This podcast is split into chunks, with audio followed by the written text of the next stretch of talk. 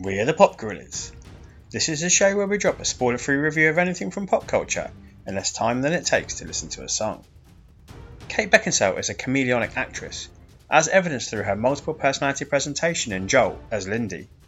She can do frothy rom com manic pixie dream girl, or troubled and intimidating thriller femme fatale, or kick ass Mary Sue action heroine equally skillfully. This also handily sums up the all over the place tonal issues of Wascha and Wexler's slick and stylish but flimsy and factitious Jolt.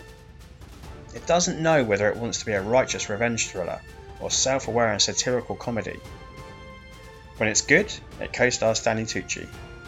When it's cringeworthy and dated, it's set in a geek filled tech store augmented by a hacker's backroom or a hard boiled parodying hospital replete with newborn nursery face off.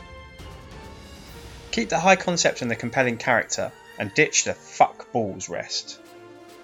Then cross over with Atomic Blonde for Jolting Blondes. I'd be there. Jolt is now available on Amazon Prime.